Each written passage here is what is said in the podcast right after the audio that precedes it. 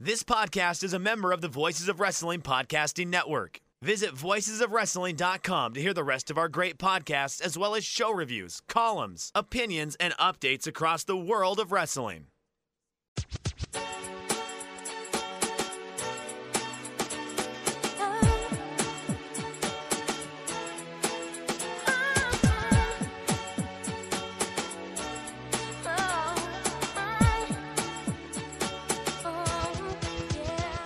This is Everything Elite presented by MyBookie, the world's best podcast devoted exclusively to all elite wrestling and the elite extended universe. I'm Aaron Bentley. I'm joined, I think we're getting close to evening this out, by my good friend, Nate, aka Epitasis. What's up, Nate? Hello, Aaron. Hello. Real EE podheads out there in the Codyverse listening to the podcast. Um, what's up? Uh, been playing a lot of Captain Tsubasa. I, I teased that last week um, and was anxious to get off the pod here and go play it. Delivers big time. So, hearty recommendation from me if you're looking for a uh, insane anime, soccer, visual novel slash arcade game. How do you feel about Tsubasa the wrestler? Tsubasa the wrestler. Yeah. Which promotion is Tsubasa the wrestler in? Uh, you're going to find your your Tsubasa largely in uh, Oz Academy, your uh, your Pure J, your uh, you know those kind of places. These are uh, these these are two uh, underground and uh, um, something Joshi promotions for me to be familiar with. Uh, that's true. I mean, did you watch the uh, the recent Katano Milky Way Pro Wrestling event? No. Okay. Sounds delicious. I mean, to be fair, you would have only seen her in Oz Academy if you were watching uh, several years ago. But when when you first said, uh, how, you know, what are your thoughts on Tsubasa the wrestler? I was like, is that is that one of the relatives of Andres of the Giant Panda? Is that who? that would have been sick. I wish I would have said that. Uh, no, Tsubasa hangs out in Oz Academy, Pure J, pretty much the places I said. Why did I doubt myself there? That's right. That's where she is. But you don't. You're not familiar with her. Uh, No. Well, she's 44, so you got plenty of footage to go back and watch uh, Well, anytime. I'm, I'm well known to do is go back and watch old footage. Classic Yeah. Nate thing.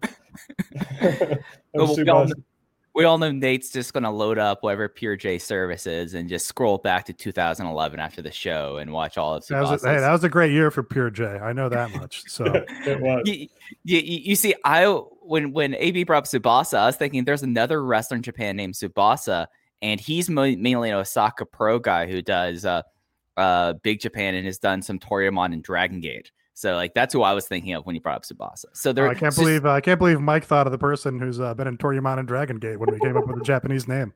I, I, I know unusual. Big Big Stunner. Folks, if you're wondering who that voice is, the man talking about Dragon Gate and Toryumon, it's Mike Spears. What's up, Mike?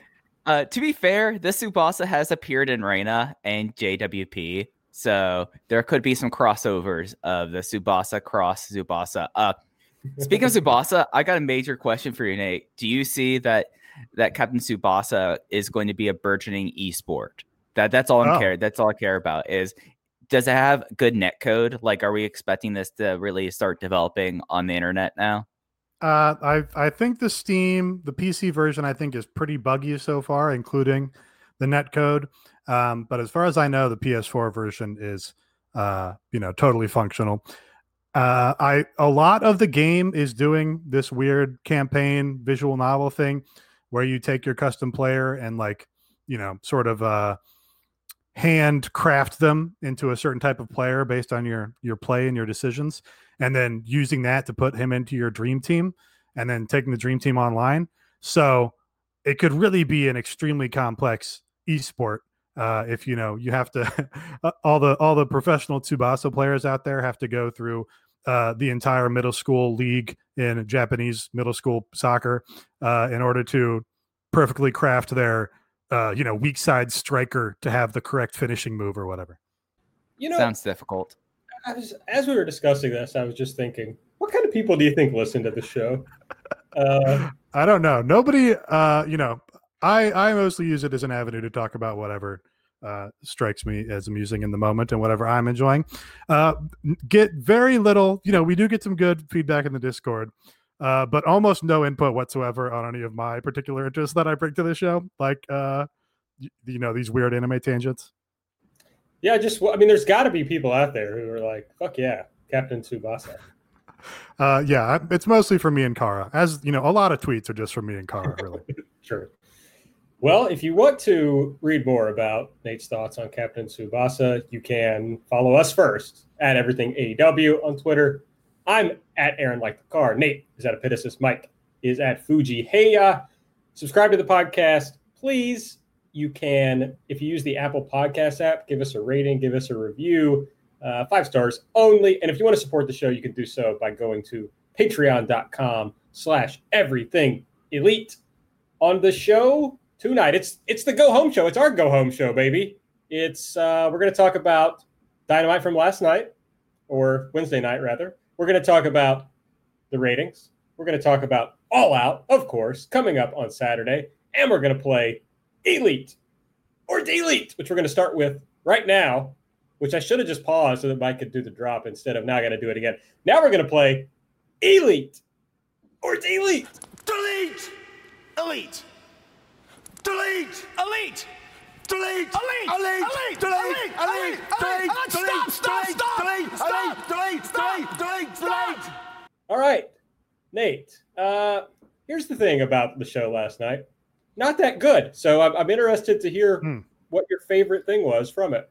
Yeah, I don't know. It was, it was hard for me to pick a favorite part of Dynamite. Um, I actually had to watch it a few times to uh, get a full read of it. I think and get all the all the little references and stuff. Uh, but I went with right at the beginning. Uh, Jungkook is singing, uh, and he has it's in like what's meant to be, I think, a western, a typical Western bedroom, uh, and he's putting in a lot of like Western references. Uh, you know, he's going to jump to the top like LeBron uh, and the whole the bedroom is decorated with like multiple of the exact same Beatles posters and David Bowie posters and Queen posters and stuff. Like they had the set designer go, "Oh, what do Western people like when they're singing in English?" Uh, and it's like, "Oh, the Beatles. So let's get three Abbey Road posters in there." Uh, I think that's my favorite part. You know, it goes on to be a really colorful episode. I thought uh, with the giant smoke explosions and all the color. Um, but that that was the most amusing part to me. Mike, your favorite part of BTS Dynamite? I have never watched a BTS thing, Ah. so I have. So, so, so I knew that Nate was doing a reference there, but I had no clue what's going on here. It took me it took me a solid seven seconds to figure out what was happening. I, I, I'm still confused. I'm still confused what's going on It, here. it's it's the first scene on Dynamite. I don't know how you could have missed it, Mike. I've never seen this music video. I know it's number one on Billboard right now, but I've never seen it. So I, Nate, I know It- you it- have. it's considerably stronger than this uh, episode of the the wrestling promotion. I know I, you oh, have. I, I believe it. Nate, I know you have abandoned us, but I, I'm girl groups only still, no matter what you do. Yeah, I just uh, you know that that seems like you know maybe it's kind of outmoded. Maybe that's kind of a uh, a problematic, more conservative mindset to to limit myself like that. So yeah, all the way in on BTS. All right. Well, I- guess I should ask. I mean, did you watch the episode of, of wrestling, or did you just watch BTS? I, I did. I found myself uh, I found myself looking away from it pretty frequently to put on the BTS video again. Um, but yeah, it, it actually did have a I had a hard time holding my attention. I'm going to say my favorite part of this was broadly uh, the FTR and Kenny Kenny and Hangman segment. Uh, I was going to come on and just say uh, Kenny wearing the Hana Kimura shirt and then plugging the shirt was the best part of the show and leave it at that. But the rest of the segment was pretty decent and pretty functional. I thought. Uh, really, the problem with this show is that a lot of things were like, "Here's what needs to happen in this feud. Here's the functional next step between where we are and where we're going for the pay per view," uh, and just everything felt very perfunctory and didn't have a lot of the, you know, uh, emotion or intensity or whatever it is that gets you hooked in pro wrestling. But this segment, I thought, did a pretty decent job of striking a balance here. Um, you know, and it also exceeded expectations because Kenny comes out for an in-ring promo, and you're kind of like, "Oh, what's this going to be?" You know, Kenny doing a promo. He's got a weird Hulk Hogan energy out there when he's promoing. Uh, you know, talking to Tony Schiavone. Um, and you know, it could also be a lot of melodrama between these teams because that's what a lot of this is bordered on. But I thought it was all pretty fine. You know, the the last part of the segment with uh Hangman going to hand the second tag belt to Kenny, and Kenny already having removed himself from the ring, and the camera shooting that well, and you know, turning and seeing that Kenny is also left him alone there in the ring uh, was pretty good. And hey, you get like you know some classic Kenny Golden Lovers continuity and what he talked about as well. So yeah, I'll, I'll, shout out that segment. I it, it's something with this segment that it it goes high and lows on this segment a lot. Like there were parts of the segment that I absolutely detested, like the bottle of chalk, like that as like a line just made me cringe. I thought that that was pretty lame. And then the idea that FTR, I thought that Dax had a really awesome part of the segment where he went, "Well, I we aren't the bad guys here, uh, Hangman. You fooled yourself. You're the person that that is like when it is like a lost person who's like trying to grab on someone and, and cling on them. So you you're the one who abandoned your friends. That was all you. And I felt like that that was a real solid thing that provided this feud a little bit juice. But then he then talked about saying he's looking forward for an athletic con- con- contest. And I'm like, oh, that is really like after you're talking about we're going to get the belts, we're going to be the champions, we're going to be the top guys. I'm looking forward to an athletic contest. It just that part of it didn't do it for me. But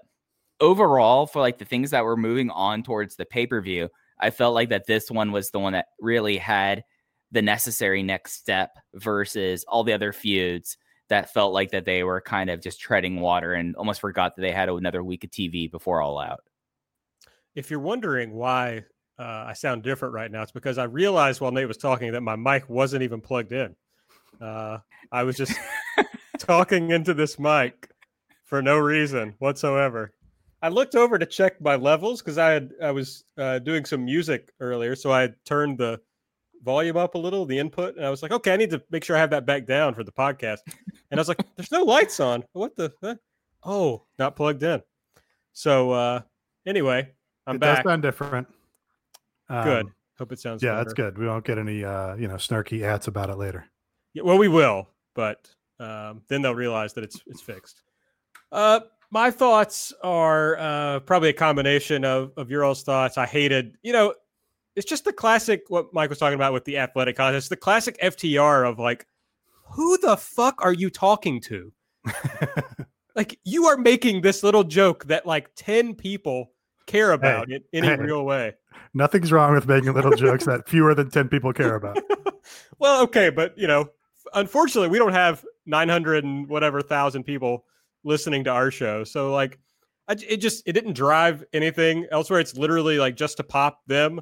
And so yeah, I hated that. I thought the hangman like hangman stuff at the end was not very good. The people around him I thought did a good job. Yeah. I I'm really fascinated of obviously we all think FTR is going to win. Uh, so I'm fascinated with where they go with Hangman because it's like you can do the you don't have to turn Hangman heel, right? Uh, I still think the whole thing's dumb. Like the whole the thing of him interfering to screw the Bucks, I just think I'll never be able to square that with the rest of his character. But you don't have to make him go heel here. You can do it like, oh, this is, you know, my real absolute low. And we see him kind of building back up. And then you get bigger and bigger crowds and he's received as a as a hero again. I hope that's kind of the way they go. Uh, I guess another interesting idea is is perhaps uh, Kenny being the one who goes heel, and you can have like cleaner Kenny for a few months, building up to a, a match with Mox. So I'm just, if nothing else, this is like the one thing on this show that made me think about where we could possibly be going in the future, which is something that's nice. Yeah, the Hangman did add to his Twitter bio that he is a piece of shit. So you know he's exhibiting that he uh, has some regret about that, and maybe this is him hitting his low. The sort of interesting thing about um, you know maybe contemporary wrestling in general is that when those guys turn quote unquote heel, that makes them much more popular as baby faces to cheer, right? Like Hangman is the drunk asshole who was a heel the whole time, was very over as babyface. And obviously the Reddit crowd's gonna go ape shit for the cleaner, which is like, I guess technically a heel act, but will be hugely received as a babyface. Um, so yeah, there's kind of attention there. It's like, yeah, let's turn Hangman and Kenny, and then we turn them, and then they just get more babyface reactions, right? That you, you know, there's no real. I guess there's no real losing there, but there's also no real winning. Mike, what about you? What was your favorite part of this episode? I've been like looking over my notes, and I think it's the uh, Thunder Rosa versus Serena Deeb match, and it's not because I think that it's necessarily a smart piece of booking. I think it just was a really good match. I felt like that that was showing like someone like Serena who has been around for a while, but still is not someone who that like she's been on U.S. wrestling and she's been part of WWE. She, but but she's been like someone that in a lot of ways was not really used very well when she was in WWE initially. She was rehired as a producer and then was furloughed and came back. But this was just like a solid match. It was given more time than the women's division usually gets. Uh, a little, uh, it's a little perplexing. Other than let's go out there and have a good match on having your challenger have like an eight to nine minute match against someone that's never been on TV before. And how is that going to get over the idea that your challenger is going to be this like this person who could beat Hikaru Shida? But other than that, like the match is great. And Serena Deeb is someone that with how it seems like that they're re-engineering the women's division given uh, COVID restrictions, given that the uh, the British wrestlers that they've had under contract have all pretty much been released, and then no one's coming over from Japan anytime soon. Having someone like Serena Deeb around that would be able to have like these matches that's pretty much training on the fly with like your with like your Anna Jay, your Abadons, your Tay Contis, whomever is such a would be such like an added benefit for the promotion right now. And I felt like this match was like the one match where I was afterwards, I was not completely perplexed about what what we were doing here. Yeah, uh, I think this was the best wrestling match on the program, um, and uh, kind of in a little bit of a surprise to me. I've always liked Thunder Rosa, uh, but Serena Deeb, I have probably never seen her like wrestle an honest to god wrestling match. Like she was like, you know, I probably dipped in for part of her run as the Straight Edge Society, but I don't know that she ever wrestled a meaningful match in that time.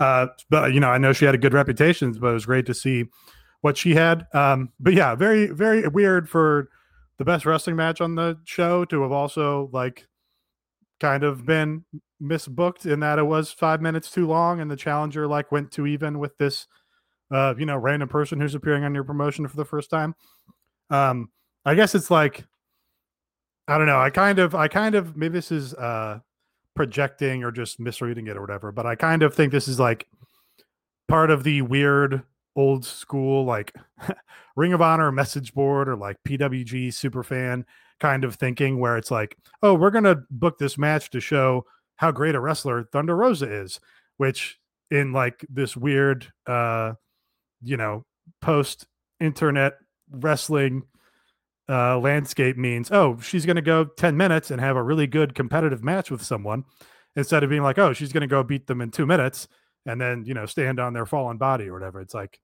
that's kind of, you know, it's the same thing we see with the, the Hangman Page and Omega matches where they go out with everybody under the sun and go for 18 minutes. So that's weird, but, you know, kind of a small complaint because it was, again, the best match on the show. Yeah, I have this ongoing theory that I think I've mostly done on uh, our light show on our Patreon that Tony never actually watched territory wrestling. That I don't know where he's like gotten this uh this reputation for being like a territory guy, but he's obviously just as you're saying a, a Ring of Honor guy, ECW guy. I mean, so I think we see that in this kind of thing, like you're saying, because yeah, the the right thing to do would have been to have her come out and just absolutely kill somebody and make it seem like, oh shit, she's really uh, a challenger for Shida. Now it's tough because you don't really have a perfect person for her to like. That's like established enough that you could see Rosa really like beat, and you're like, oh wow, like uh, she's really up there in the in the echelon uh, or in the upper echelon. But um, they did this instead, and you know it was interesting hearing uh, Tony Khan on the media call today. He was saying that he tries to focus on wrestling for 48 shows a year and then his four shows, four go home shows, he wants to have the first hour be focused on wrestling and the second hour focused on stories. And you could hear him, you know, expressing uh, perhaps some regret or some consideration that that had played out poorly on this episode, and so that maybe he needed to rethink that strategy. And he kept saying that he was counting on Thunder Rosa and Serena Deeb to have the to do the wrestling in the second hour of the show that they were otherwise missing.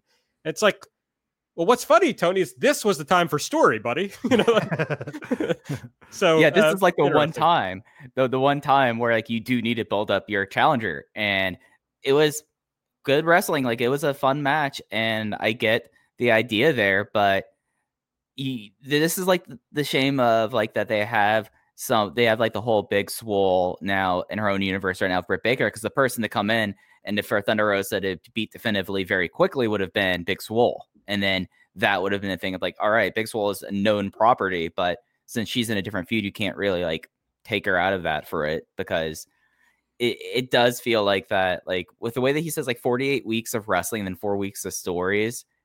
This felt like the weakest like go home show they've ever had. Like I I don't think I've come on to I don't think we've done an episode before one of their pay per views where we've been like, well, um, we'll see how things go because that's kind of how like I feel about this. Like I, there was someone who was in my mentions today, and I'm gonna pull up what they asked me. They asked me like, is this a good time to get in? I've checked out like during May. If I jump back in all out, how is that to go for me? And I was like, you know what? Actually, if you're just coming in just for all out, you're probably to have a pretty decent time versus someone like who watched that go home show and is like caught up with everything because by itself you'd be like, oh, okay, because this was not a way to build up your challenger. It was a great match, not the way to build up a challenger. Yeah, I don't think Tony's philosophy is necessarily wrong. Like I, I like the idea of you know don't don't give away the wrestling for free right before people were supposed to pay for it. Instead, we want to tease out these stories and really hammer home what they're about, uh, and then make you want to see the match. That makes sense to me. I just think the execution of how those stories were advanced on this episode didn't go particularly well, except maybe the you know the few segments we're talking up here top talking about here up top. That's also interesting though because they gave away Hardy versus Sammy on TV last week. They gave away what I thought was a pay per view match in the Best Friends versus Santana and Ortiz to start the show. yeah, opening the show. Yeah, yeah, and it and it like didn't feel like a blow off match, but then they're clearly going to be in the in the battle royale and not uh you know working on the pay per view. So I'm just yeah, but but they were they were squared up with each other, so it seems like that's Yeah. going moving forward with those two teams. Yeah, it's just like I think what you said earlier, Nate, was right in that it's like Tony's thinking, okay, I got to do the stories on this episode. And he just kind of shoehorned what he had going on into like his idea of what advancing the story is for the pay per view, rather than kind of like organically uh, letting this play out up and, and lead up to the pay per view. I know Mike and I talked a lot about on Light about the fact that it's like, or maybe this was in the Discord, but it feels like it almost jumped up on them that this pay per view was coming up, and all the things kind of happened in the last two three weeks, um, rather than you know, I mean, they've got three months to to build pay per views, so Well, they they did build one feud for the pay per view across all three months. They're just going to put it on the pre show. Uh, all right, I have to pick an elite pick, and uh, you guys have picked the two things that were good on the show. I don't know.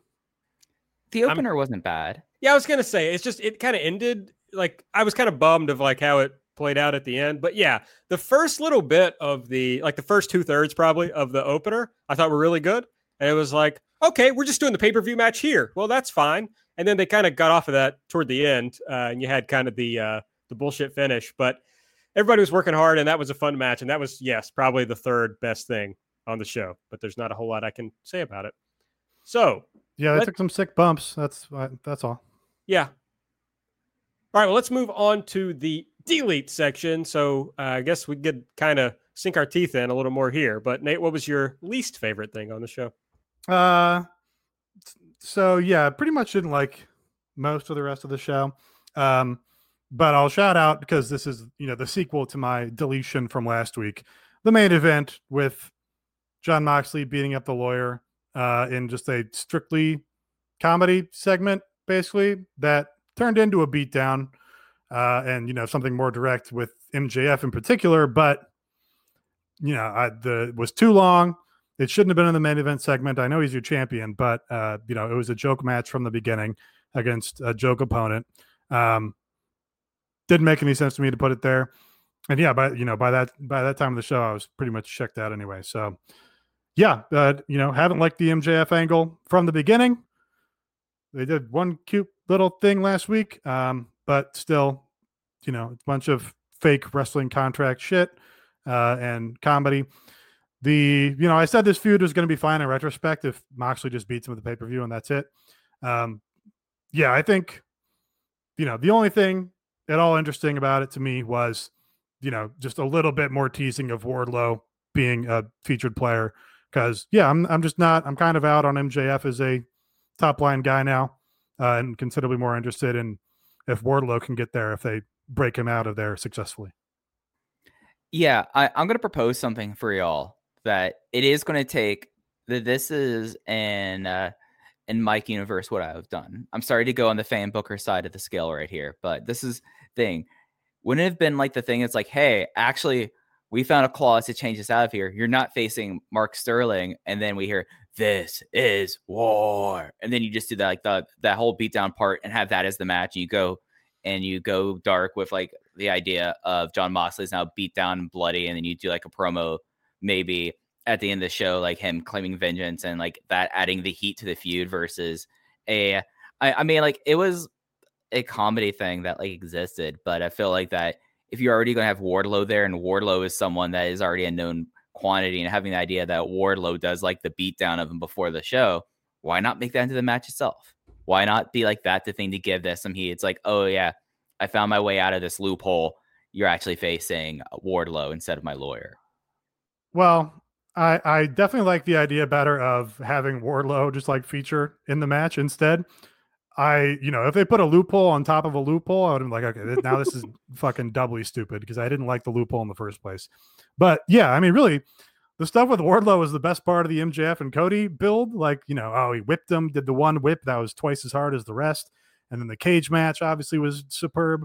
Um, so yeah, that you know just would have been better if if Wardlow had been more involved instead of just being, you know, the the heater for the geek lawyer. It's sick that MJF is going to be the Jannetty of this pairing. Yeah. yeah, but yeah, you could literally have just rung the bell for the Mark Sterling versus Moxley match, and then Wardlow came in and started beating the shit out of Moxley. Yes. Oh, it's a disqualification. He lost. oh no. Like, what the fuck does Mark Sterling care? right. Yeah, you could have just done that. Yeah, but, that, that would have been better right there. Yeah. Yeah. So I'm kind of I'm kind of mixing uh Mike's idea with with my own, and that's I'm okay with it. Because it's it's like yes, I was kind of checked out, but you look up and it's like, oh, four or five minutes have passed. It's like, oh, here's Mox just like chasing him around the ring, like into the you know into the barricade or whatever. It's like, what the fuck are we doing here? That's that's like I don't know. Well, I'll talk about it when it's when it's my turn. But uh, Mike, what was your pick, bud? What would you have deleted from this show? Oh man, what wouldn't have I deleted from this show? Um, okay, uh, the whole like the the whole thing of like the whole brawl that went on forever with ev- with all the geeks in there, with everyone else who was in the uh, battle royal. I guess now best friends and Santana and Ortiz and Jake Hager are part of this battle royal. But like you, you started off with like a Taz promo that was pretty decent, and then you started having people come out and just felt like a redux of last week. I mean, we did get the really great line of Eddie Kingston talking about wanting to take uh take Ricky Starks out on a date, and that's and that's content I would love to see. I would love to see the two of them go get a nice seafood dinner. You know, out on the pier in Jacksonville. I think that that that I really have hope for those kids. That was but, that was like borderline problematic, right? It, it, I I it was a yikes for me. Yeah, yeah, yeah, yeah. yeah. It, was, it was a little like mm, just maybe stay away. Yeah, yeah, yeah. But it, it's one of those things that like yeah, like Eddie in there, and that's what you have Eddie doing, and that's a frustrating thing. And then you had everyone else come in, and just for like ten minutes, just like everyone's brawling around the ring. You, you had Austin Gunn in there. You had, you had like just like you had D three Ryzen. You did a Fabu Andre, so I was happy about Fabu Andre. To be fair, so it's just something that like when that like happens, like okay, one of these people are going to be the next number one contender for the AEW World Title, and I don't care about any of them. Like that, this like made this one like made like Brian Cage and uh and uh, uh Lance Archer look terrible because like there was like squawking and then they just were just throwing around people for 10 minutes. There was like no purpose. Yeah, I didn't, you know, I I didn't mind the execution of the brawl itself. I do kind of, you know, they did a brawl before the tag team battle royal, right? That they did last time. And you, do it twice in a row. And, and it just feels like, uh, you know, again, kind of perfunctory. It's like kind of book by numbers. It's like, well, we have a battle royal. Let's have everybody in the battle royal get into a big brawl. It's like, oh, I don't know. Seems kind of obvious. Um, so, you know, the, the execution of it itself was fine as far as the guys, you know, running into each other and throwing punches and shit. I just, when when Jake gets on the mic, I kind of like tense up and I'm like, oh, it's like good chance it's going to be a train wreck now. Because the positive of having guys that are free to just promo uh, and write their own shit and come up with whatever they're going to come up with is like, you know, you get much better promos. But when you have three promo guys out there and one of them is Jake and uh, he can't really promo anymore and he doesn't make sense a lot of the time and he's going to interrupt the other two people a lot I, I, you know, it's the same thing with the Arn Anderson segment. It's like, okay, we have to rely on Arn to keep him on track because he might just start rambling about whatever the fuck. Uh, and that just kind of takes me out of it. So, you know, if it was just Eddie and Taz in there, and then, uh, you know, Lance Archer doesn't have Jake the Snake and he comes out and kills somebody, I think that's a better segment. Okay, but we did get to hear Jake say that he was not going to let uh, Brian Cage bust a nut. So yeah. he's also weirdly sexual all the time. I just have no use. He, he doesn't add anything to the act to me. I, I did like Taz saying, uh, Jake Roberts, who did he ever beat? Which is just like, I fucking love that when a wrestler says that about another wrestler. Taz is not wrong. Uh, no, I mean, I'm sure it was like a uh, a rib, you know, between the two of them of uh, something they've discussed. But it's just something that like how are we supposed to like and this has been something about almost all their battle royals like how are we supposed to really come in here thinking that anyone winning this battle royal is instantly going to be do anything other than lose to either moxley or mjf like there's like there was the idea about when cage came in and looked like an absolute monster in the ladder match and won the ladder match he felt like he could be something. I like look at this and maybe if this is me hoping that someone else comes in here because i sat here and watched this and i was like oh one of these people are going to win okay. And like that's not how you want like this kind of thing to be built up as. I do it is it is a colorful collection of of guys like all you know i guess this is like the upper mid card is this group of people and there are there's a lot of different characters there and i'm pretty interested in most of the characters there so i guess that's to their benefit like you can see how they could book a really good battle royal with these people uh if if they if they do um but yeah, just that you know it was kind of weighed down by by Jake and by this just seemingly perfunctory thing like oh we have to do a brawl now so there's going to be a brawl. You know it's that thing again where it's like i complained about how a lot of the segments on the show are like from an objective perspective you stand back and it's like yes that's the thing they needed to do for the story here. And it's like yeah it's technically fine it's technically serves its purpose for the story and for for pro wrestling I just want some like fire there. I want something that gets me more fired up about it, and and it doesn't seem, uh, you know, a little more. A li- it seems a little more natural and a little less mechanical. Yeah, because there's really no care given here. I mean, you can kind of do this thing in in one of two ways. One, you just focus on the Brian Cage, Ricky Starks, Lance Archer thing and everybody else is kind of window dressing for their issue, and one of them wins the battle royal, and that's like that works. That's fine.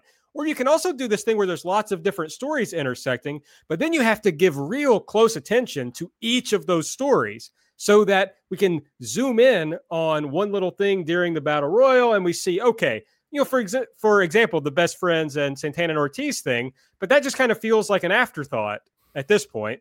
So I just feel like they could have gone one of two ways with this, but instead they try to do a mix up of both, and it just muddies the water for everything that's going on.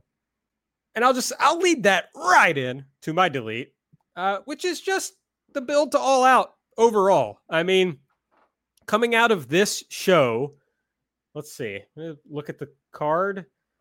I'm not more excited. Well, I said it up top. Hangman Page and Omega versus FTR. They probably built my anticipation for that match on this show. But nothing else, not one other match am I more excited about than I was coming into the show. they usually in the past I feel like they've done a much better job of it.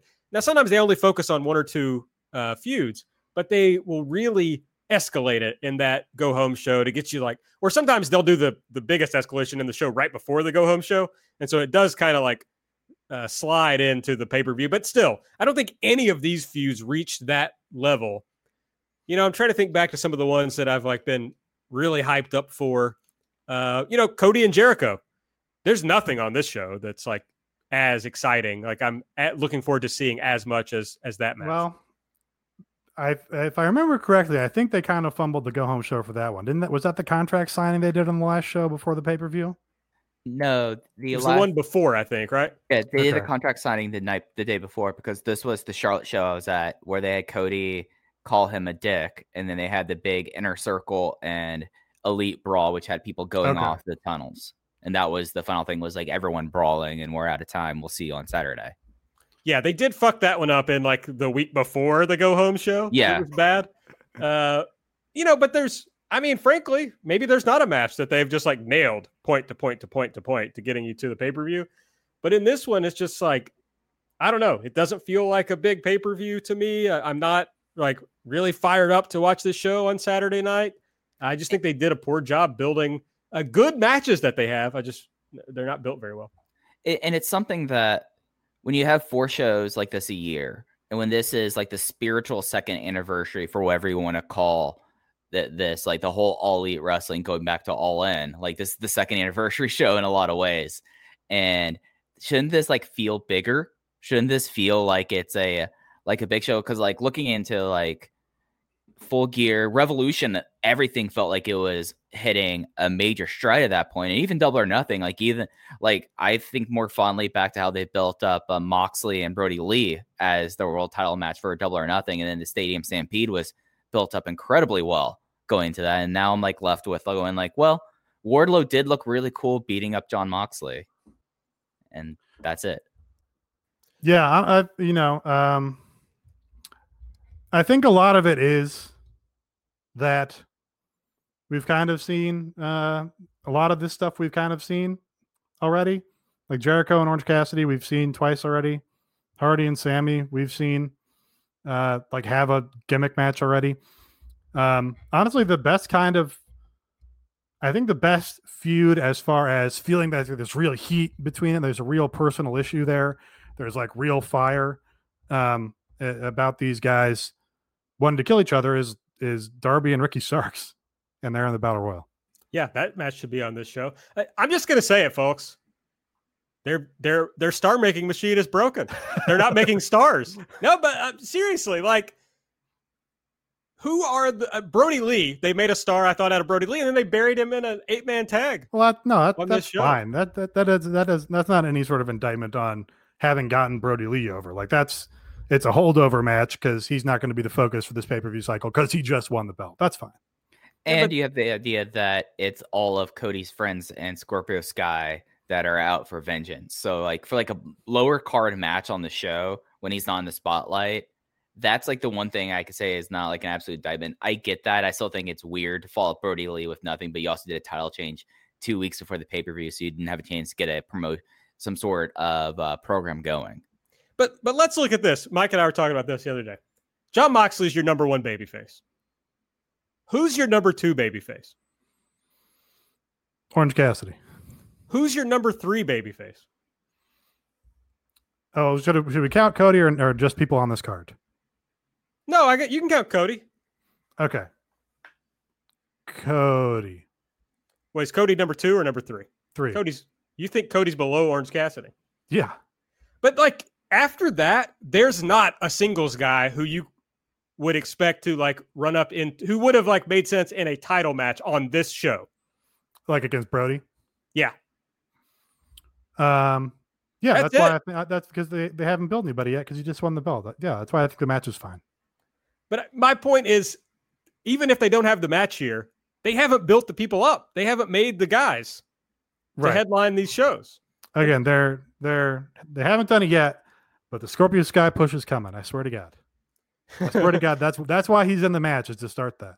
But when you think about it, it's also true on the heel side. It's like Chris Jericho, MJF, Brody Lee, Cliff.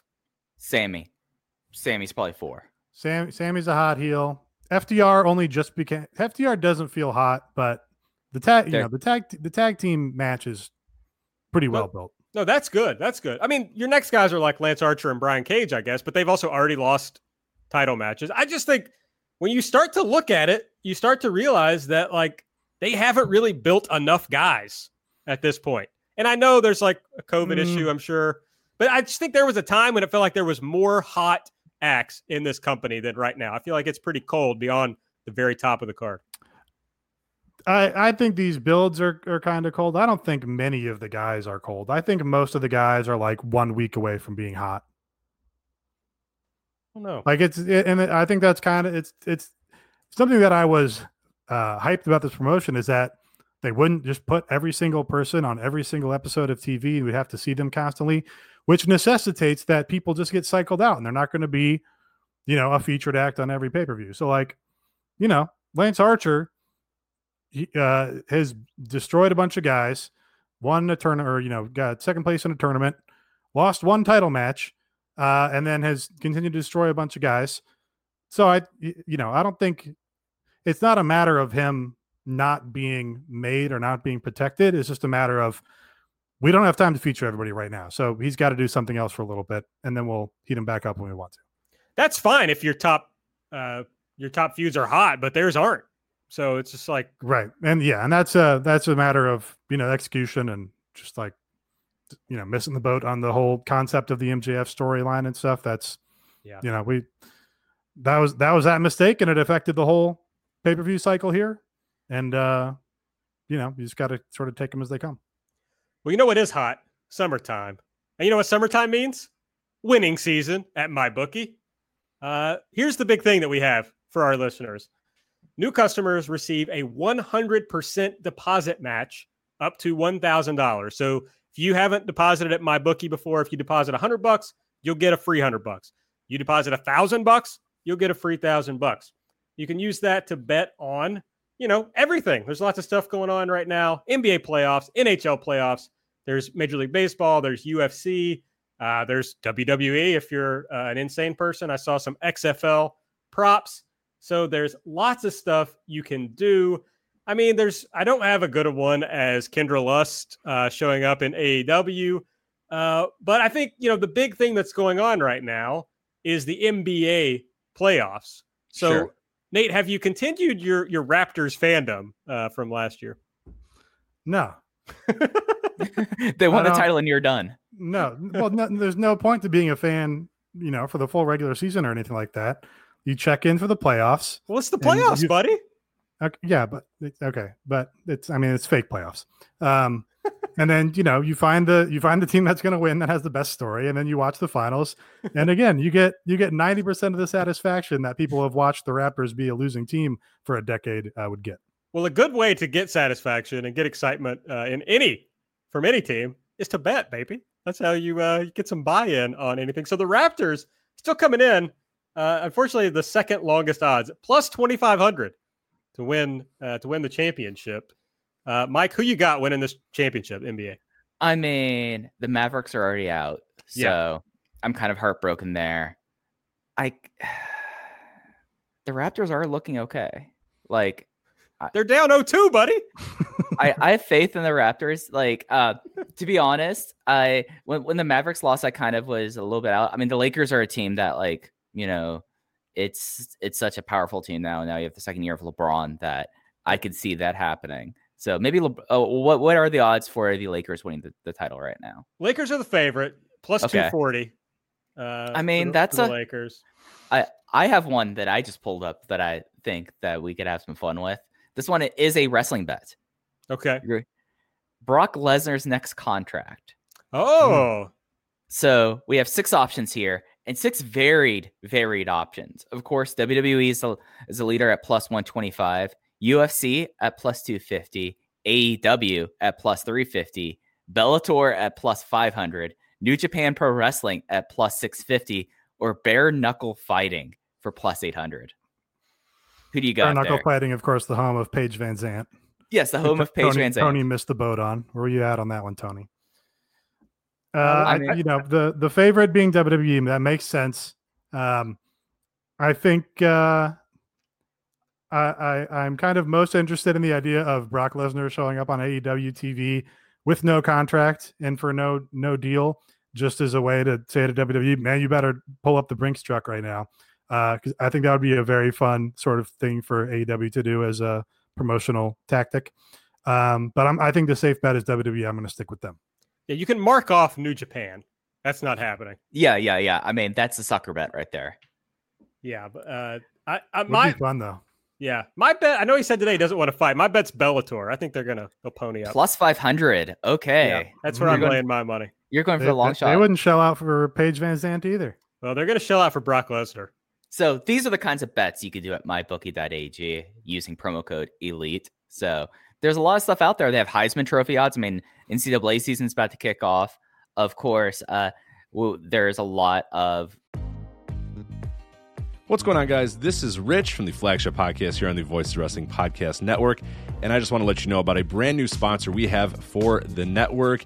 It's Eufy. And let me tell you a little bit about their newest product, the Eufy Video Smart E330. This isn't your everyday smart lock. This is a smart lock, a 2K camera, and a doorbell offering triple the security and triple the convenience. Instead of loading up your door with a bunch of different devices, you install one and it takes care of everything in a complete package. It's not just about the home security though. The Eufy Video Smart Lock E330 is also for convenience. No more worrying about losing keys. You can let each member of your family get a password. You can monitor their movement in and out of the house. You can keep an eye on your packages. You can check in on your house while you're away. There is so much you can do with this product. Best of all, it is easy to install and set up. All you need is a Phillips screwdriver. Leave that drill in the toolbox. The Eufy has keyless entry, a 0.3 second fingerprint recognition, a rechargeable battery with a four month lifespan, two way audio from the lock, enhanced night vision, 24 7 customer support, and you'll love this none of those pesky monthly fees. Eufy sent me a Smart Lock 330 and I've loved it so far. It allows me peace of mind when I'm at work or when I'm away on one of my patented vacations. Plus, it helps me keep track of deliveries to the house, saves me a trip back to the car if I just need to run in for something and I forgot my keys, and the two way audio system works well for those unwanted guests at my front door. No, I do not need new siding or windows or a roof. Thank you, though. You can simply tell them you aren't interested from the comfort of your couch. Now, are you ready to ditch the others and join the Eufy revolution? Of course, you are. Get started today by searching Eufy Video Lock on your search engine of choice. That's E U F Y Video Lock, or visit eufyofficial.com slash video lock to see how you can finally, once and for all, gain complete control of your door. Once again, that's E U F Y Video Lock eufyofficial.com slash video lock. And we thank them for sponsoring the Voice Wrestling Podcast Network. What's so special about Hero Bread's soft, fluffy, and delicious breads, buns, and tortillas? These ultra low net carb baked goods contain zero sugar, fewer calories, and more protein than the leading brands, and are high in fiber to support gut health. Shop now at hero.co.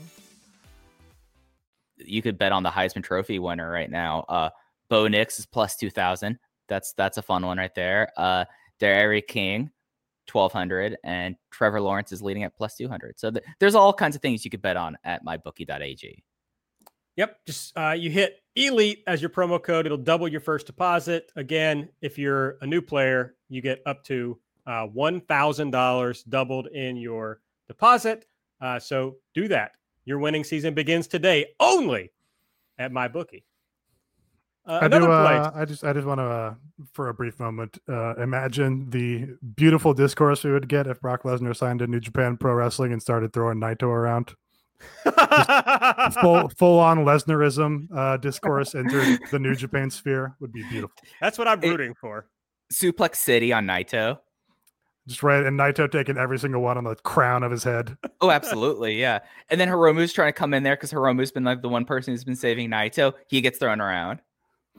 Would be Brock- amazing. Brock does like some shitty Asian person like uh Oh, you know he- thing. Yeah, D- does like- the, uh, like- the racist Naito pose to him, yeah.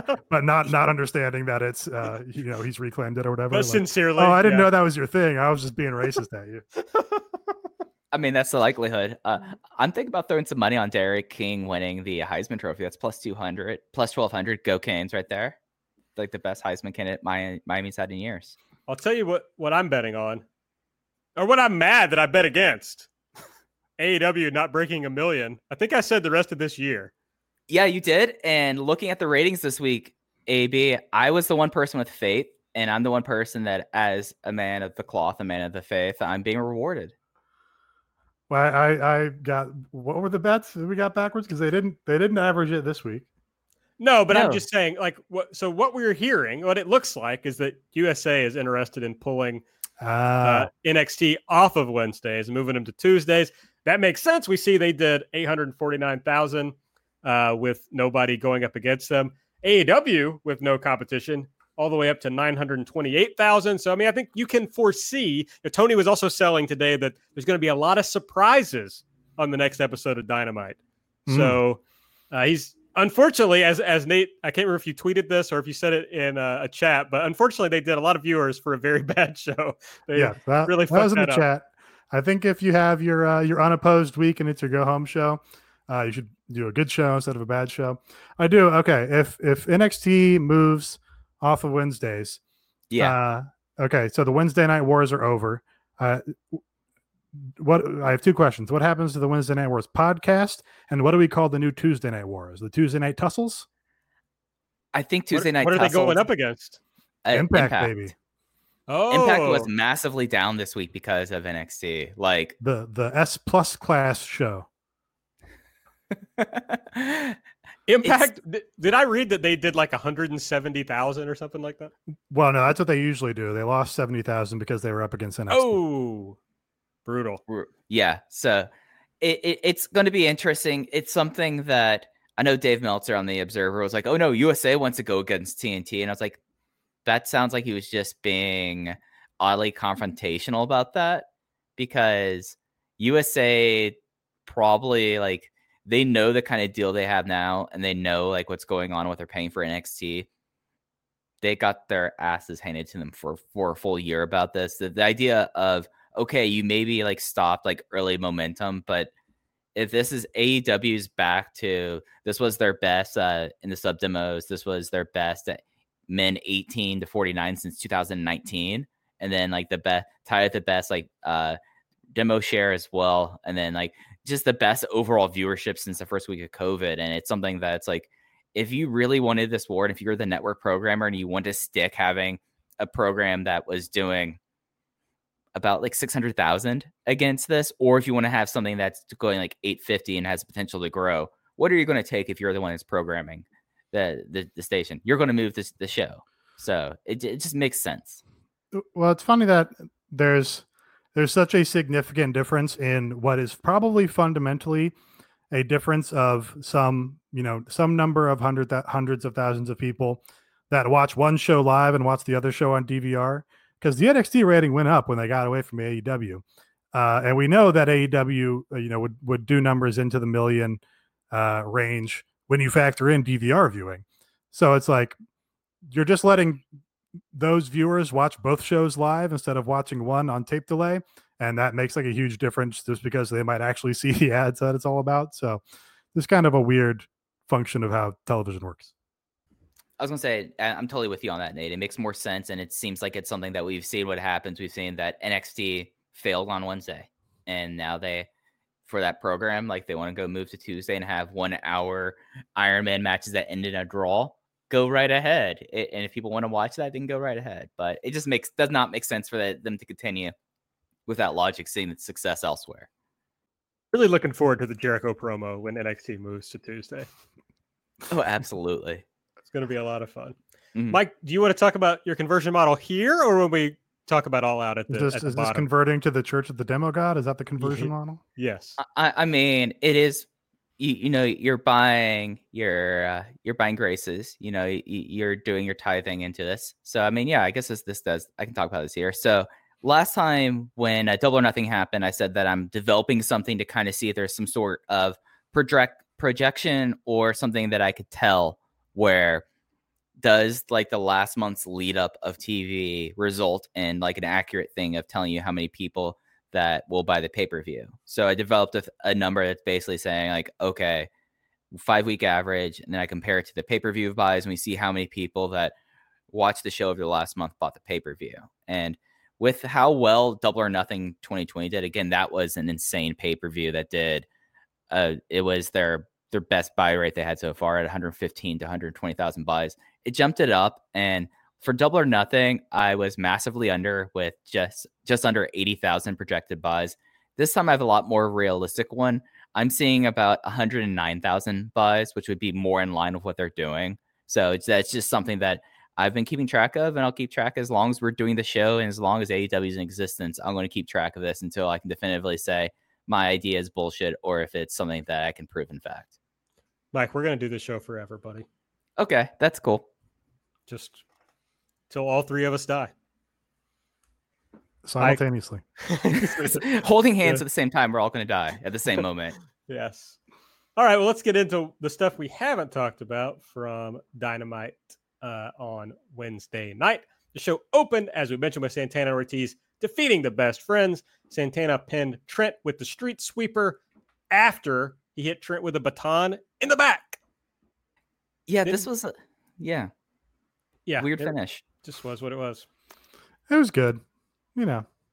But but it it was good, but why why did it happen? I don't know. like That was the whole show. Yeah. Well, except not good, but just why did it happen? yeah. It was like you know Chuck Chuck took a bump on sixty chairs yeah, and the feud was nuts. continues. I don't know. Yeah, That for was absolutely nuts. nothing. I mean, we got deathmatch Dustin for whatever reason. This this is energy. Yeah, I don't. Well, not gonna do that rant here. I'll just save it for when I'm lying alone in bed at night. MJF. Yeah, Back- Sarah, Sarah sleeping in the other room, buddy.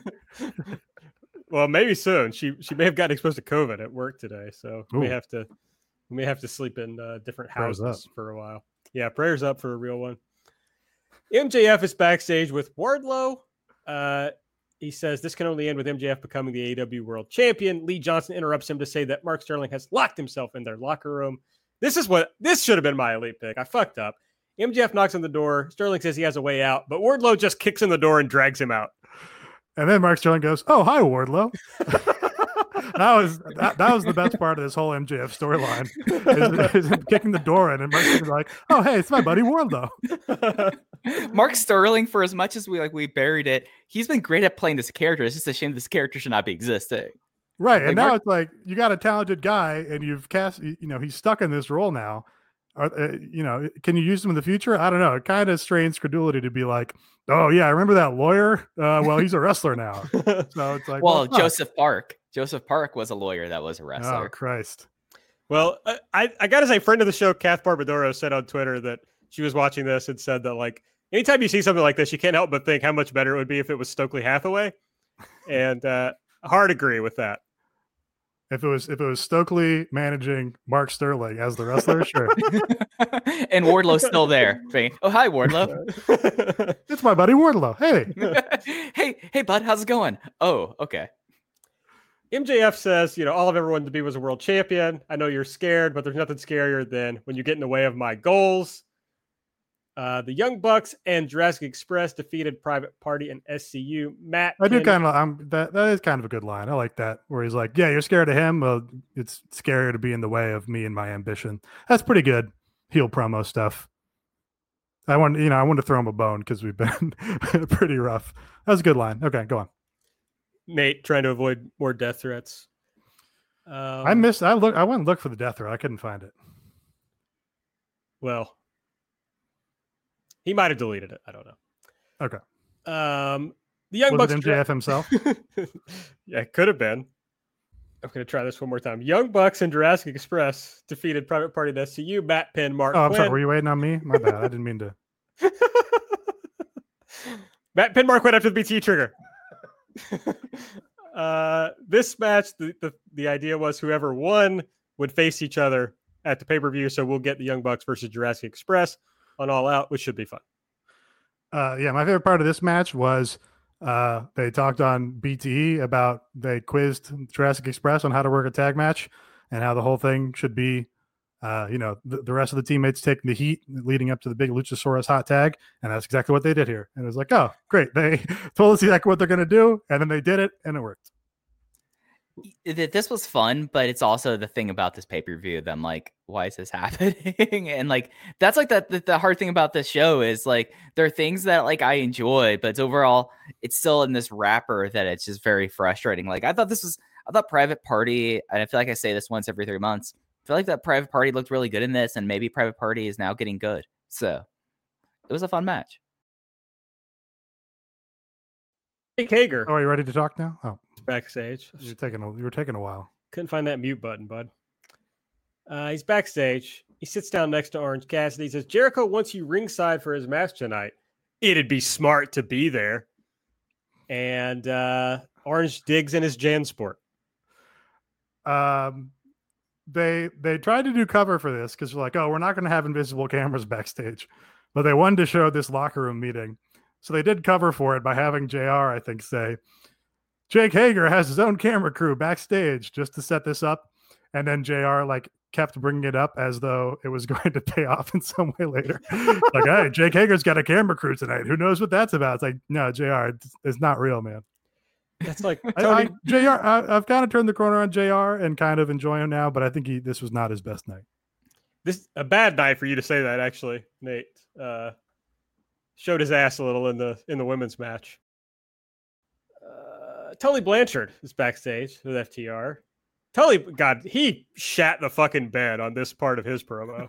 yeah, it, like that was a shame because Tully's been a consistent promo. Like even with like things I'm not necessarily caring about, Tully's always been good, but this was not it. Like this whole like this was like a whole like quarter hour of like of like three good lines and an awkwardness.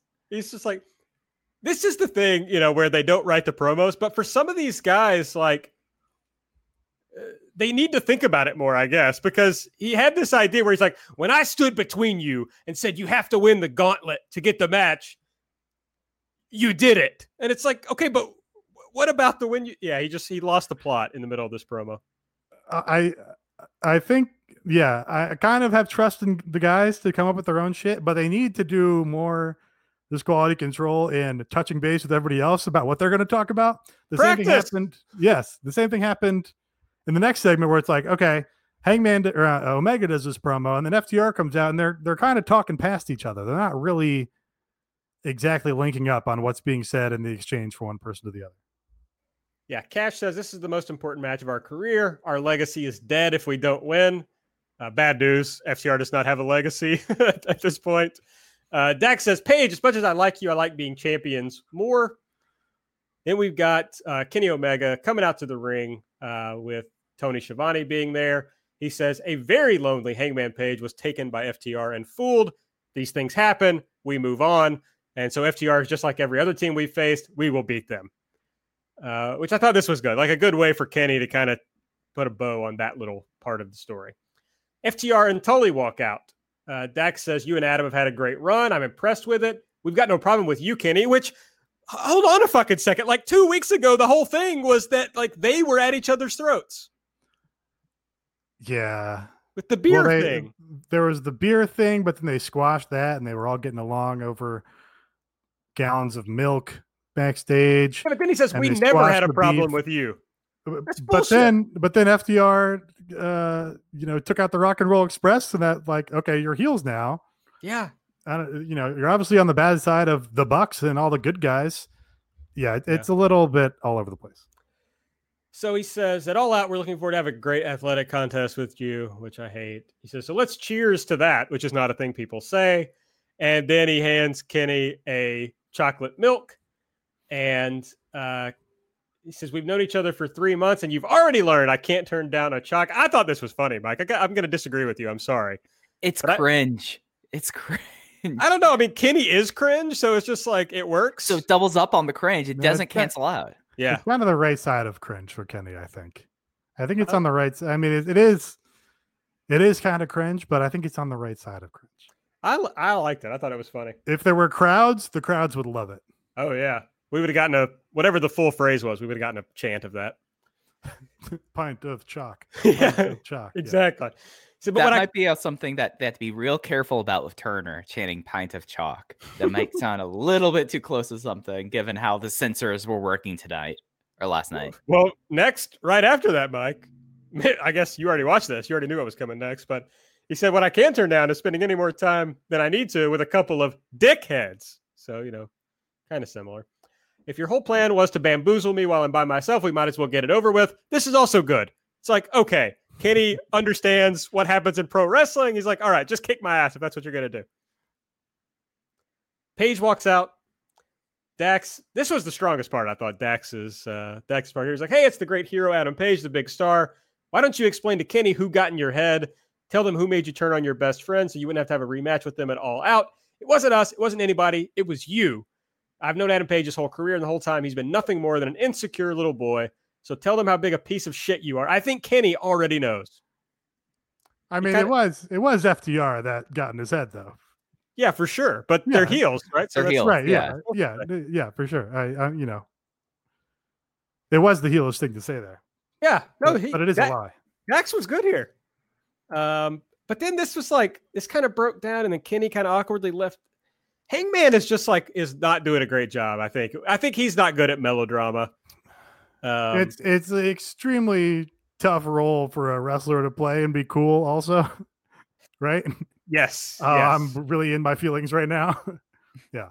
Yeah. So I mean, luckily we know the match is going to be good, and we'll see kind of how they how they thread all this together. I think, but- yeah, I think it, it'll. I think we'll get a nice clean breaking point of the match where Hangman and Kenny will break off, and Hangman will break off from FTR, and then they can just start from him as a singles guy from scratch, and you know, try and recapture some of the badass hold my beer cowboy stuff.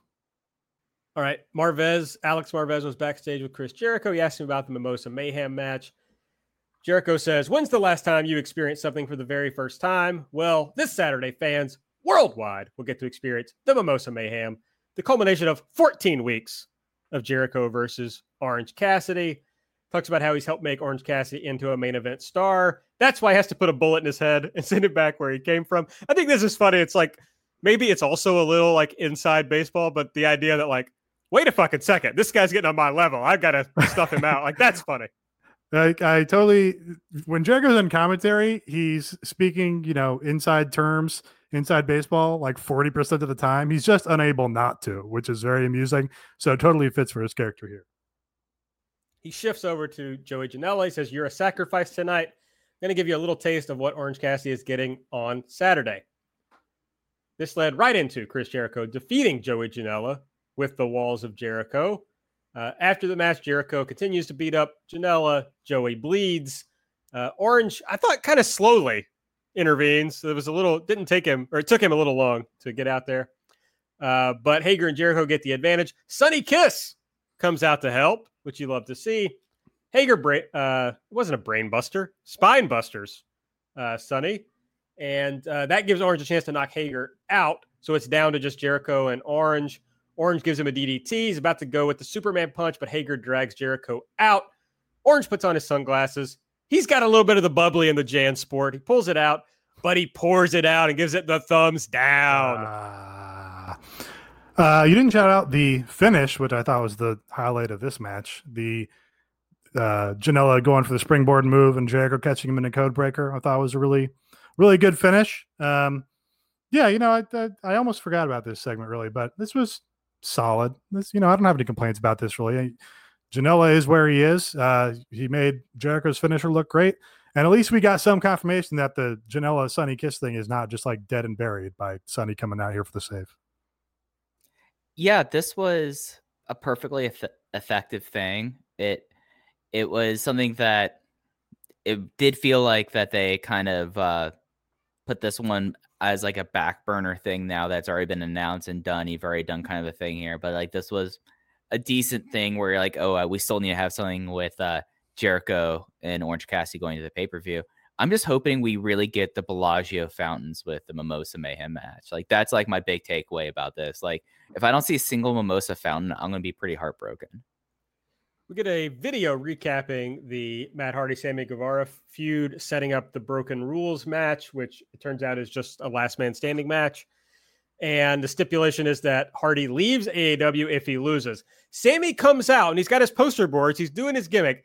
They cut to Matt Hardy standing somewhere, like up above, kind of looking. And then, like, that's it. Nothing actually happens between the two of them. Yeah, this was like actually insane, I think, to put this here. Yeah. They like this has been the uh up to this point, I think, was the most heated rivalry because Sammy just like took Matt Hardy's fucking head off with a giant chair. Uh, and then they had like a you know stipulation match where he killed them through a table and a chair again. Both guys were fucking bleeding all over the place in this feud. Uh, and then for the big go home angle, basically mostly during an ad break, and they already did the you know the spot that would make sense here, which is have Matt Hardy attacking during the ad break. They already did that, so they can't do it again. So instead, Matt Hardy stands very far away from him and holds up some signs. And that's yeah. Uh, don't don't get the thinking there. And I hate this stipulation. I hate, you know, they already do too many stipulations, but this stipulation and then it, now it's a loser leaves town match for no reason. Uh, you know, hated when they did that with Dustin Rhodes, uh, and it again here. It's like, you know, at least make it thematically appropriate for it to be loser leaves town, or like give us some indication that Matt Hardy's winding down. I don't know. The thing I got from the segment was major. That's the Wall brother vibes going Yes. on in picture in picture. Like, what are we doing here? like, like I know I feel like I've said that a lot, but this was like the segment where like they're holding up signs, like arguing with each other. And it's like y'all have busted each other open a Yeah, lot. that, that's a week is- one angle where it's like, oh wow, they're really Matt Hardy's making some jokes at Sammy's expense with signs. Right, yeah. And you know how like I think about like beat to beat and how the feud is. You already had like the hided thing of all right, uh, Matt Hardy known as being someone who who did like all these TLC matches, lost at his match, and now we have this next match. Like that makes sense. Like it's not necessarily what I would do, but it makes sense where they're going with. Then you're holding up sha- signs and shout at each other in a blood feud. That's lame. I just I disagree that it makes sense, Mike, because Uh, in their logic, it's like, okay, we- we've we've now gotten to a certain point, and if I lose, I'm leaving town. That's yeah, that, but like, that's that's fucking dumb because because it Matt could have been a Hardy short term contract from Matt Hardy. I mean, think about when he signed and what the world was like six months ago. It would make sense to leave to do six months in AEW, then go do a bunch of high money indie dates after afterwards. No, that's not my problem. I don't I don't give a fuck about whether Matt Hardy is actually leaving or staying or whatever.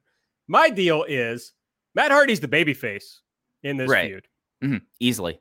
Matt Hardy gets this tables match with Sammy Guevara, which he loses. hmm Then the babyface says, or I'm sorry, then the heel says, I want to face you again, and you can pick the stipulation. And then if the babyface loses the match where he picks the stipulation, he has to leave the promotion. It's completely fucking backwards. It doesn't make any sense. It should have gone exactly the opposite way. Oh, oh no, it, it should have. I was not thinking about that segment when I was saying like the character beats. Like I'm thinking about like week what you did the match, now you're doing Yeah, the yeah, other yeah. match. But the way they set this up, no, you're entirely right with that. I agree with you. It's just, it's, It's dumb. outrageous. It makes no logical sense. It, Um, But again, it's it's what we talked about earlier. This is a symptom of Tony's ECW fantasy booking rather than actually having watched Mid South. Uh, it's this is it doesn't make sense from like a old school type wrestling angle. It's just it's very Should we call him East Alhambra Tony from now on? we should, we should. It's catching on. It is. More and more people are saying that. Team Taz comes out. I'm not going to recap everything they said. Basically, Taz talking shit. Jake Roberts comes out. He talks some shit. Eddie King, he says he's not going to let anybody bust a nut in the ring. Eddie Kingston comes out. He's talking shit. And uh, they all start brawling. And then Inner Circle comes out. Best Friends come out. Uh, D3 comes out. Fabu Andre comes out. Everybody's out there. And we get a big brawl.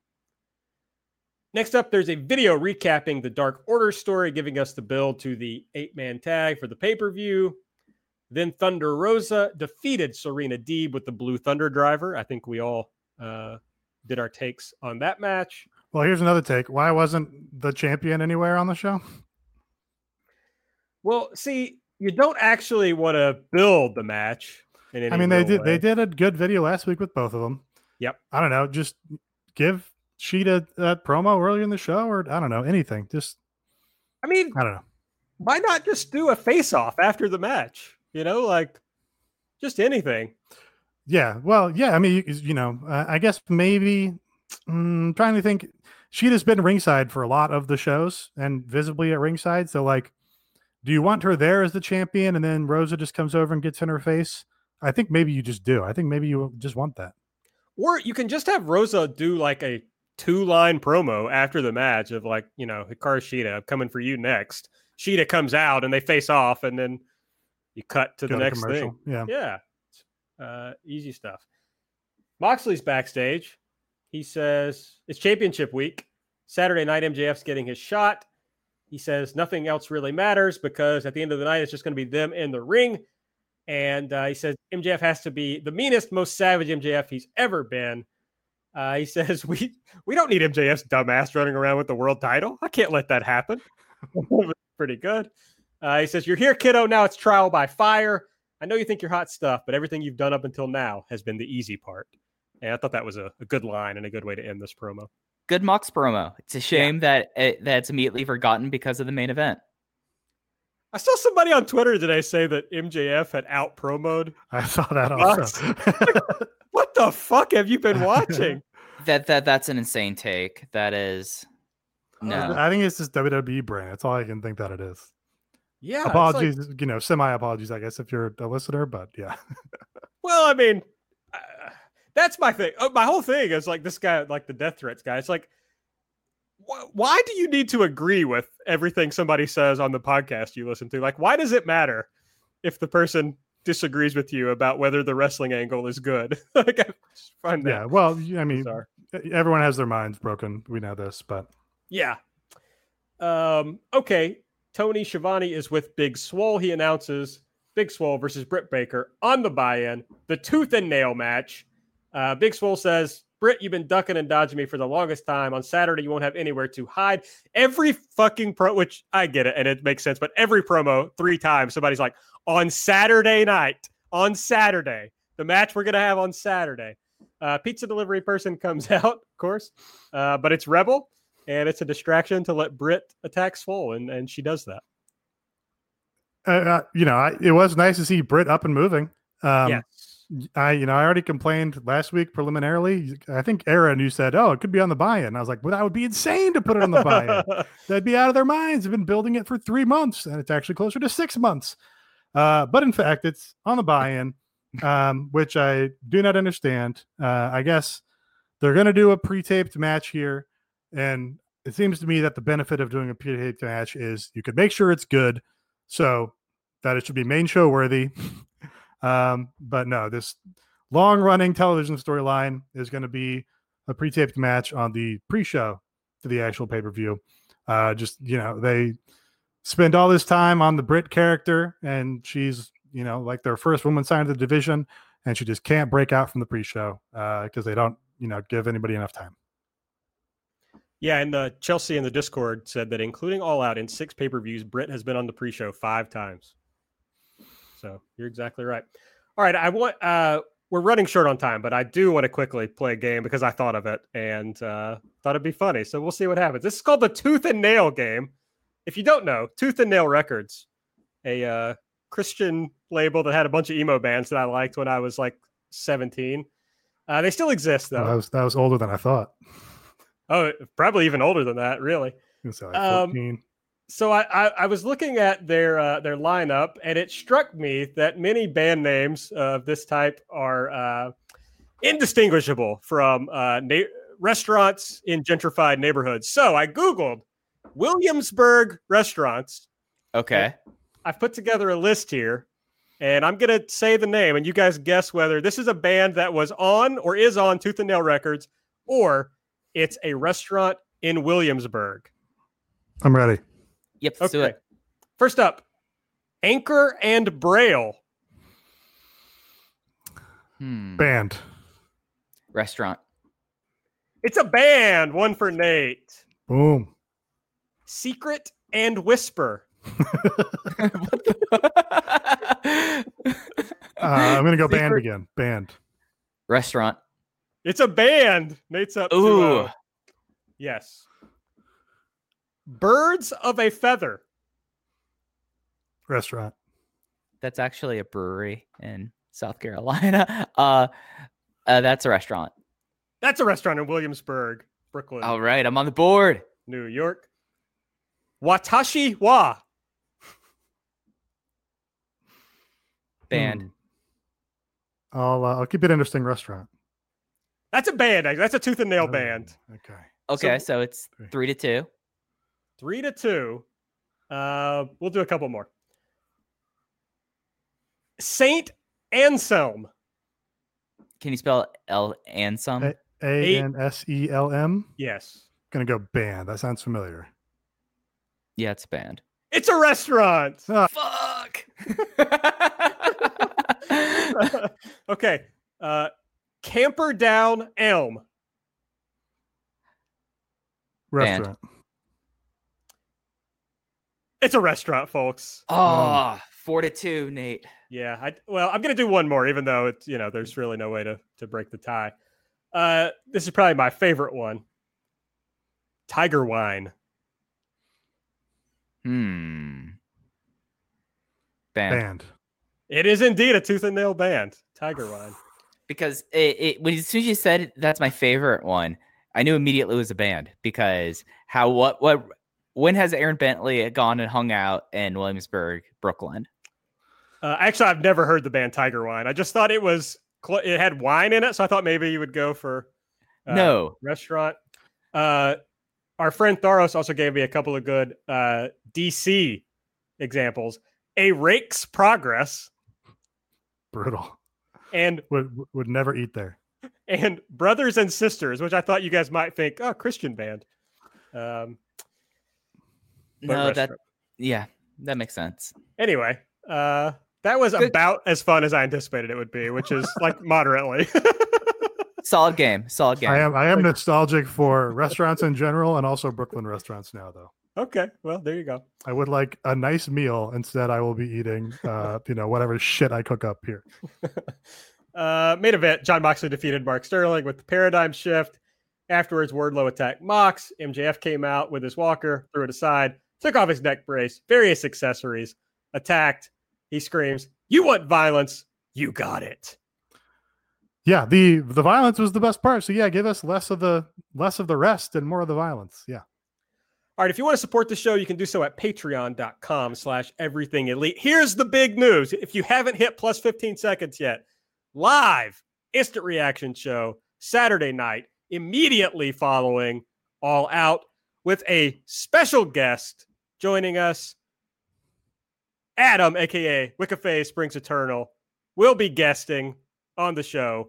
So uh, if you are a uh, $5 or more patron, you will be able to uh, hear our live show. Uh, we'll post a link to it in uh, in our Discord and on the Patreon generally. So do that. Uh, we do a lot of other stuff on the Patreon, but I kind of want to hone in and focus on that for this. Um, so come and listen to us do the uh, the all out instant reaction live show at patreon.com slash everything elite. That, that's good to hear. Uh, I feel like we were going on month two or three of Aaron saying, "Oh, might have a big guest for that," and of course was always uh, the aforementioned Adam. So glad to hear that he's uh, that he's on the pod. Yeah, we were working on some things uh, with Adam, and then none of those worked out. So uh, luckily, Adam is going to be joining us. Uh, he's very excited about it. He really enjoyed the TV show last night, so I'm looking forward to uh, maybe some disparate takes on on the instant reaction show. and uh, you know, uh, a testament to his character that, uh, despite disagreeing with us on this matter, he did not freak out on us or send us any death threats. no, he was very nice about his uh, his disagreements. Uh, also, of course, it will be recorded and posted on the Patreon later. You know, so Yep. don't if you're not going to stay up late after the show, uh, you'll still get our instant reaction show. So uh, come hang out with uh, with us and with Adam. Okay, we don't know anything about Dynamite next week except there's going to be a lot of surprises. Uh, let's run down the card real quick. We did a full all out preview on the Patreon uh, this past week. On Monday, we posted that. So go check that out. But there are a few matches that we didn't know about yet. I'll run down the whole card just in case. Uh, Jon Moxley, of course, defending the AEW World Championship against MJF. The paradigm shift is banned. Chris Jericho versus Orange Cassidy in the Mimosa Mayhem match, uh, which can be won by pinfall, submission, or throwing the opponent into a tank of mimosa, as uh, is is usual in pro wrestling matches. The AEW World Tag Team titles are on the line. Kenny Omega and Adam Page defending against FTR. The women's world title is on the uh, on the line. Hikaru Shida going against Thunder Rosa. There's a 21 man casino battle royal. The winner will receive a future AEW World Championship match. Uh, here's the people we know so far Darby Allin, Lance Archer, Brian Cage, Ricky Starks, Pentagon, Rey Fenix, The Butcher, The Blade, Eddie Kingston, Shawn Spears, Billy of the Gun Club, Austin Gunn of the Gun Club, Jake Hager, Santana, Ortiz, Chuck Taylor, Trent. I didn't count those, but Uh, 17. so there's a few more. Uh, D3, Fabu Andre, Uh, Ryzen and, Tony uh, Donati. there you go. Tony Donati's championship climb is starting tonight. Is starting this weekend. I love it. Serpentico was out there also. Don't forget Serpentico. Serpentico is out there. A little offended that we did not see uh, Luther jump in there and help out Serpentico. For Would love to see Luther. Uh, there's an eight man tag, the Dark Order team of Brodie Lee, Colt Cabana, Evil Uno, and Stu Grayson going against the team of Matt Cardona, Scorpio Sky, and the Natural Nightmares, Dustin Rhodes and QT Marshall, with Allie at ringside. Uh, Nate, how do you feel about Allie coming out in the jacket uh, with the bunny on the back of it? Uh, extremely confusing. Don't like it. Um, yeah, it just doesn't make any sense. Yeah. The tag team match we talked about earlier, the Jurassic Express team of Jungle Boy and Luchasaurus going against the Young Bucks. Uh, the Broken Rules match. If Matt Hardy loses, he must leave AEW. Matt Hardy versus Sammy Guevara. And on the buy-in, the Tooth and Nail match. Britt Baker against Big Swole. So there's exactly uh, three matches on the show that have no stipulation attached to it whatsoever. Somebody, I can't remember who it was now, but somebody called Tony out on that on the media call. He's like, a lot of stipulations on this card, Tony. He was at the question. It was Sean Radican, actually. Now that I think about it, he was like, he was like, uh, how did you go about like building the card? And at the time, I thought like this question sucks. But now that I think about it, because then he was like, you know, you got stipulations up and down the card, and now I realize he was saying like, Tony, what the fuck were you thinking of doing like thirty stipulation matches on this show? Fair point. A legit point. Three matches out of nine do not have stipulations. Three. I will. I- I'll make a personal appeal to Big Bicep Tony at this time. Put the tag title match on last. It's your biggest title match on the show. Put it in the main event. You know, slot slot MJF and Moxley down a down a slot. Is this like they've been very uh, uh, serious about putting the AEW World Title on last, but they've also told us, and they've I think they've proven this one that they're going to take tag team wrestling very seriously and feature it. Uh, so yeah, when are we going to have the, the tag team title in the main event? This is other than no, I don't. I mean, this is just as big, I think, as to me as FTR Young Bucks. That might be the bigger match uh, to a Well, lot of the and crowd. This is, this is also the going to be the match with the most implications going forward because we're going to see Hangman and Omega lose the belt and break up or something, and that's exactly why the Young Bucks match is on this show also because uh, they're going to win their match. FTR is going to win this year, and that's going to be your hook for the big story going forward. FTR versus Young Bucks for the belts. So yeah, put that put that shit on last. Make that your big big uh, centerpiece of this show.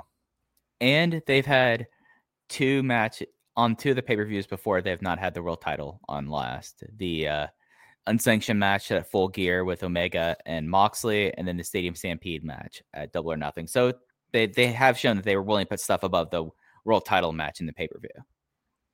Do you all think there's any chance Thunder Rosa wins this match? Kind of, I kind of do. I, I That don't know. is out of the title matches after the tag team title match. It's the one I most expect this to happen. Like I I- like I don't think like MJF has like a five percent chance. Thunder Rosa has a puncher's chance. Yeah, Thunder Rosa at uh thirty-eight percent chance. Yeah, there we go. I said I was going to say thirty three. You said thirty eight. So Yeah, I Yeah. kind of uh because you know NWA is not doing anything. Uh, uh, correction, they are starting something on the United Wrestling Network. oh, that's right. but Fake. you know, uh, you just you wonder why it's to uh, the NWA's advantage to let AEW get their hooks into one of their better talents. Um, you know, by allowing her to go here and work this program. Uh, so, you know, maybe the answer is, hey, give her a little run with it. That's uh, you know, that's how they do it in Japanese promotions. It's like, oh, well, you know, if we're gonna have somebody come in and and do a program from another promotion, uh, and they eventually have to lose because you have to lose before you leave the promotion. The way you sort of protect them is you also give them a title reign while they're there. Well, it's also the way you make it make it seem like it has any value. You know, it's like, okay, this person won. Now we can use them to put somebody else over. I mean, it's the, the best way to use it. I give her about as equal of a chance as the percentage that Joe Kennedy III ended up with uh, in his fail Ooh. attempt. I want to say that was forty four percent. Yeah, that's forty four percent. It was. That's, a, Okay. that's a little high. I don't. I you know. I just really wanted to dunk on Joe Kennedy. Glad, glad we all had that stat on right at the tip of our tongue.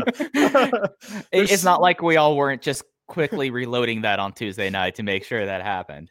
there's so little to to bring joy in this world, and I, uh, I, I want to be clear. I was not. I was playing Captain Tsubasa, I was refreshed, and I saw it after the fact. I needed it, but um, yeah, I don't know. I honestly, it hadn't crossed my mind, and I and I let Tony Khan work me today, where he was like, he's like, well, you know, if uh, if Thunder Rosa wins, of course she will do this, and then he just like five times he was like, you know, uh, Thunder Rosa's got a really good chance of winning. I just thought like, trying to tell me something, Big Hmm. Tone?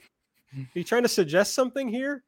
Um, I think that would be, I would feel bad for Hikaru Shida in that like she kind of got this run during the COVID thing, and it's like, oh, fans are back. See ya. Well, she would definitely win it back, like in short order. So You think they would do like a three match program where Shida ends up yeah, with the title at something the like end? that. Yeah, I, I, you know, I- it would by no means be the the end of Hikaru Shida's time on top of the division because, you know, at this point she's like kind of the like the established star in the division by uh, default. Uh, no idea where Nyla Rose is, so Uh, Tony also did mention he was, you know, giving the usual excuses for why the women's division is bad, and he said Yuka Sakazaki is a big wrestler for us. So uh, I, I uh, respect that. I respect. I, I- mean, hey, more, you know, you can speak it into existence. I Yeah. mean, she was ranked in the top five for two months after she did not appear in the company, so she was a big, she was a ranked wrestler for them. I just like to believe it means that they intend on having her back when uh, when they're able to. So Hey, I also uh didn't mention this. Excalibur with the shout out to Thunder Rosa being the Tokyo Joshi Pro uh, International Princess Champion. That was fun. He, he did. That's right. So, um, well, that's all I have. You guys have anything else you want to talk about? No. Okay. I, I'm good, y'all. All right. Good. Uh, you can just follow us on every, at on Twitter at everything AEW when the when the live show is getting started. I'm sure we'll tweet about it, so you'll want to see that. Uh, I'm at Aaron like the car. Nate is at Epitasis. Mike is at Fuji. Hey, uh, subscribe to the podcast. Give us a five star rating. Give us a review. Uh, most importantly, go to patreon.com slash everything elite. If you sign up at the $5 tier or above, you will have access to the live instant reaction show with Adam from Wicca Phase Springs Eternal uh, immediately after All Out. So join us. Yeah, check out the Discord. We have uh, fan art of Tony Khan as an anime cat. That's right. We have that, uh, and the the five star Grand Prix daily audio updates will be returning uh, probably on Monday. They say that's when the shows will start going up. So there's going to be, assuming no more uh, COVID issues, there'll be a lot of Grand Prix five star Grand Prix daily audio updates in September. So a good time to subscribe.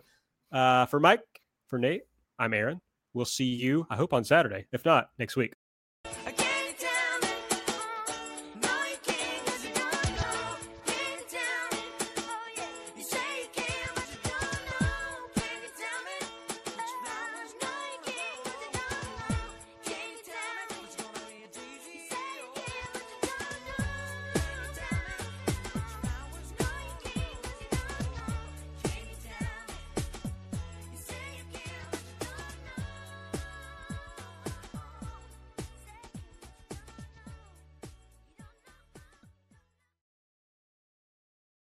BetMGM has an unreal deal for sports fans in Virginia. Turn $5 into $150 instantly when you place your first wager at BetMGM. Simply download the BetMGM app and sign up using code Champion150. Then Place a $5 wager on any sport. You'll receive $150 in bonus bets, regardless of your wager's outcome. And if you think the fun stops there, the King of Sportsbooks has plenty of surprises in store. Check out daily promotions, same game parlays, live bets, and so much more. Download the app in Virginia today and get $150 in bonus bets instantly from your first wager only at BetMGM. BetMGM and GameSense remind you to play responsibly. See BetMGM.com for terms. 21 plus only, Virginia only. New customer offer. Subject to eligibility requirements. Rewards are non withdrawable bonus bets that expire in seven days. Please gamble responsibly. Gambling problem? Call 1 800 Gambler. Promotional offer not available in Washington, D.C.